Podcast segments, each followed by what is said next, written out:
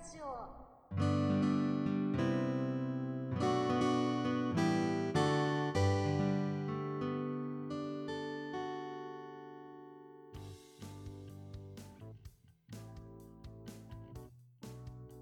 京都雑談制作室というポッドキャストをやっているくーちゃんと言います。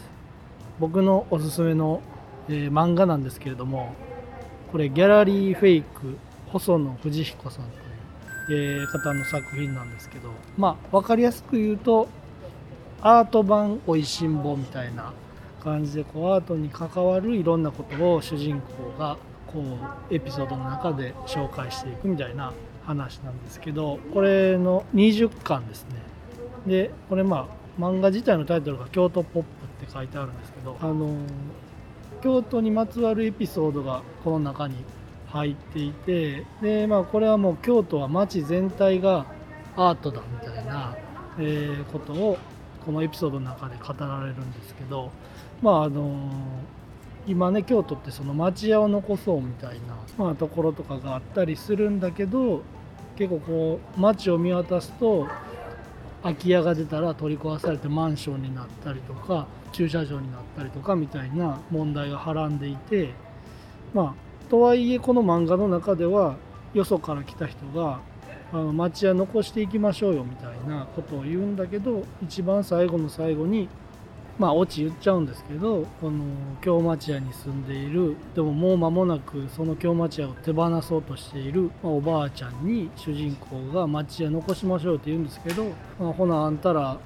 この町屋買うてくれるんかみたいなちょっとこう嫌味を言って確かに。みたいな感じでその町屋を残していく難しさみたいなところとかジレンマみたいなところをこう京都人の人は皮肉っていうみたいなオチがあってこう主人公が学んで京都から帰っていくみたいなところがすごいリアリティがあって面白いっていうやつです。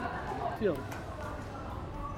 これ自体がこの20巻の時点で2000年なんでもう20年前ぐらいの漫画なんですかねでも結構コンビニとかでこう再販されてるみたいなとかで結構こう漫画コーナーにも意外とあったりして名盤名盤とか名作扱いはされてますね。おいしんぼだとまあ悪いキャラとかいろいろいると思うんですけどはいとぼけキャラとか、この漫画にもそういう悪役的なああそうですね。悪役みたいなのは出てきます。ストーリーの中でこう主人公を翻弄翻弄させるみたいなのは出てきますね